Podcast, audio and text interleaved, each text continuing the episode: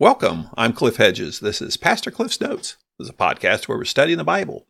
We're working our way through the book of First Corinthians. Today is episode 436, looking at 1 Corinthians chapter 12, verses 12 through 14. Let's read our passage. For just as the body is one and has many parts, and all the parts of that body, though many, are one body, so also is Christ. For we were all baptized by one Spirit into one body, whether Jews or Greeks, whether slaves or free, and we were all given one Spirit to drink. Indeed, the body is not one part, but many. This is Paul's first letter to the church in Corinth, church he founded five years earlier on his second missionary journey. Now he's on his third missionary journey in Ephesus, and he's writing this letter to the church in Corinth because they've got a lot of problems. One of the big issues is that they're trying to out spiritualize one another. They're each think they're full of wisdom and knowledge, who's aligned with the best leader, and they're caught up in a confusion of spiritual gifts. And in this section that we're in now, Paul's talking about spiritual gifts, and they seem enamored with the gift of tongues. That is, these ecstatic utterances that they say are being driven by the Holy Spirit, allowing them to speak these heavenly languages. And it seems the issue is that everybody has this gift of tongues. And Paul's arguing about diversity and unity. And so the section we just completed, he was talking about diversity within unity. Unity and we're all together. We are one body, one body of Christ. Yet diversity, he talked about the many gifts. And so we had this long list of gifts. He ended with the gift of tongues and interpretation because that's the one he's really focusing on. But his point was there are a lot of gifts. And he's going to continue this whole discussion on diversity. So today we're continuing the discussion of unity and diversity, but his real focus here is diversity. Verse 12, he says, For just as the body is one and has many parts, and all the parts of that body, though many, are one body, so also is Christ.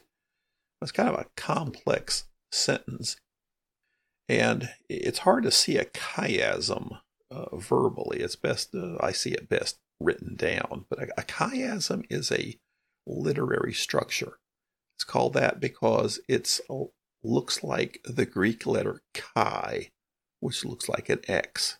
That's why you often see Xmas for Christmas, because Christ begins with Chi, that X looking letter, and often Chi is used in shorthand for Christ.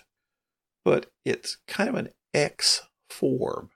Really, it's almost a sideways V with the point pointing to the right, where it begins with a statement, then another statement, then another statement, and, and the, the beginning and end statements are parallel to each other. Then the second statement and the next to last statement are parallel to each other.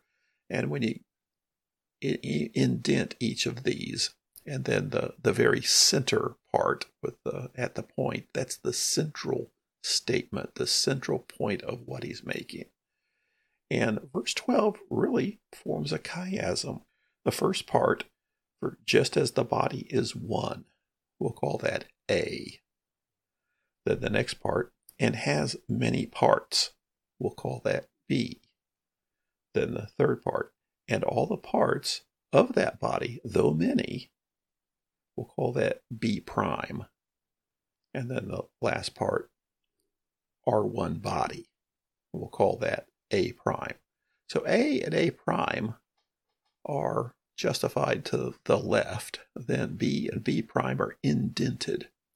And that shows that B and B prime are the main point. So if we go back over that, the central part then is and has many parts, and all the parts of that body, though many, this is discussing the many part of this. And that's Paul's point here is the diversity. Because A and A prime, the body is one, and are one body. That's the unity part. And he's not saying that unity is not important. What he is saying, though, is diversity is his issue. When we look at this, we so often get caught up in the idea of unity because generally in our context, that's the problem is lack of unity. But the issue he's dealing with here in Corinth is a lack of diversity. Everybody has the gift of tongues, and everybody is this way. And Paul's fighting against that concept that no, no, no, there's a, mixture. There are a lot of spiritual gifts. The Spirit works through diversity within unity, but he's not challenging them on their unity, he's challenging them on their diversity in this point. So, verse 12, what he's basically saying here is the body has many parts, and, and these parts, although they're a part of the same body, there are many. So, the idea of diversity, and he sandwiches that with the statements of unity. The body is one, they are one body. So, diversity within unity. And he adds, so also is Christ. Now, that is odd. How is Christ many and one and all that? Well, pretty much everybody agrees. When he says, so is Christ, he means the body of Christ. And this is a, another literary device. It's called a metonymy, and it's using a word to represent a, a bigger issue, much as someone in England would talk about their loyalty to the crown. Well, not really talking about the physical crown. They're talking about the concept of the king, the queen, the royalty, the head of state. But you use the term crown to refer to that. We often use that with cross, talking about it's because of the cross, because of the cross. We really we don't mean the cross, that wooden structure. We mean the death, burial, and resurrection of Jesus Christ. So when he says so also is Christ. What he means here is the body of Christ, the physical manifestation of Christ um, amongst us. So, diversity within unity. In verse 13, he says, For we were all baptized by one Spirit into one body. Whether Jews or Greeks, whether slaves or free, we are all given one Spirit to drink. There's a lot of questions here. He's really, the point is easy to take away. His point is unity. We all experience this baptism by one Spirit. We all experience this one Spirit to drink. And no matter what your background is, whether you're a Jew or a Greek, whether you're a slave or free, we all have this idea of unity. So here his point is unity. So regardless of what the nuances are, the, the takeaway is is pretty simple here. Unity is his takeaway. But when he says baptized by one Spirit, what does he mean? And the, the scholars are writing about this are divided. Some say he's talking about physical baptism, that, that mark of being brought into being one of the church and under the guidance of the Holy Spirit. This baptism is under one Holy Spirit, and that's a something we all do, and we're unified there. Others say, no, he's talking about being the baptism of the Holy Spirit. Now, John the Baptist talked about the one who's coming will baptize with the Holy Spirit. Is that what he's talking about?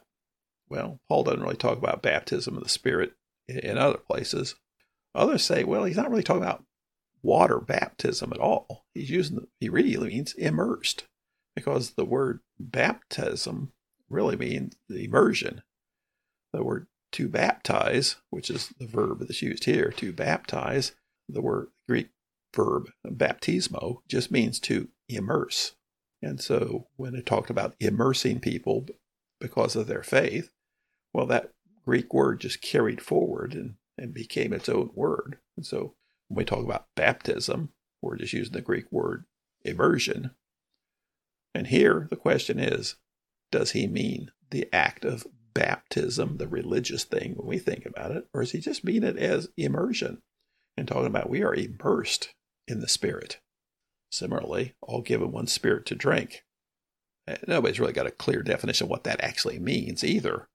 But the idea is the unity under the Holy Spirit. And so take those together. We, we know he's talking about unity, and we know he's talking about the Holy Spirit here. The only way we can have unity is through the Holy Spirit.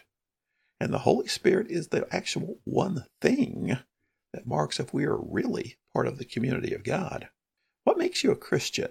the fact that you prayed a prayer, the fact that you walked to the front of the church, the fact that you joined a church, the fact that you were baptized, the fact that you participate in the Lord's Supper. What really makes you one of the community of God's people, part of the body of Christ? Well, in other places, we talk about the Spirit. That person has the Holy Spirit. Well, the only people that have the Holy Spirit are followers of Christ. And all followers of Christ have the Holy Spirit. Those have been baptized with the Holy Spirit, filled with the Holy Spirit. The Holy Spirit is the true mark of being a follower of Christ.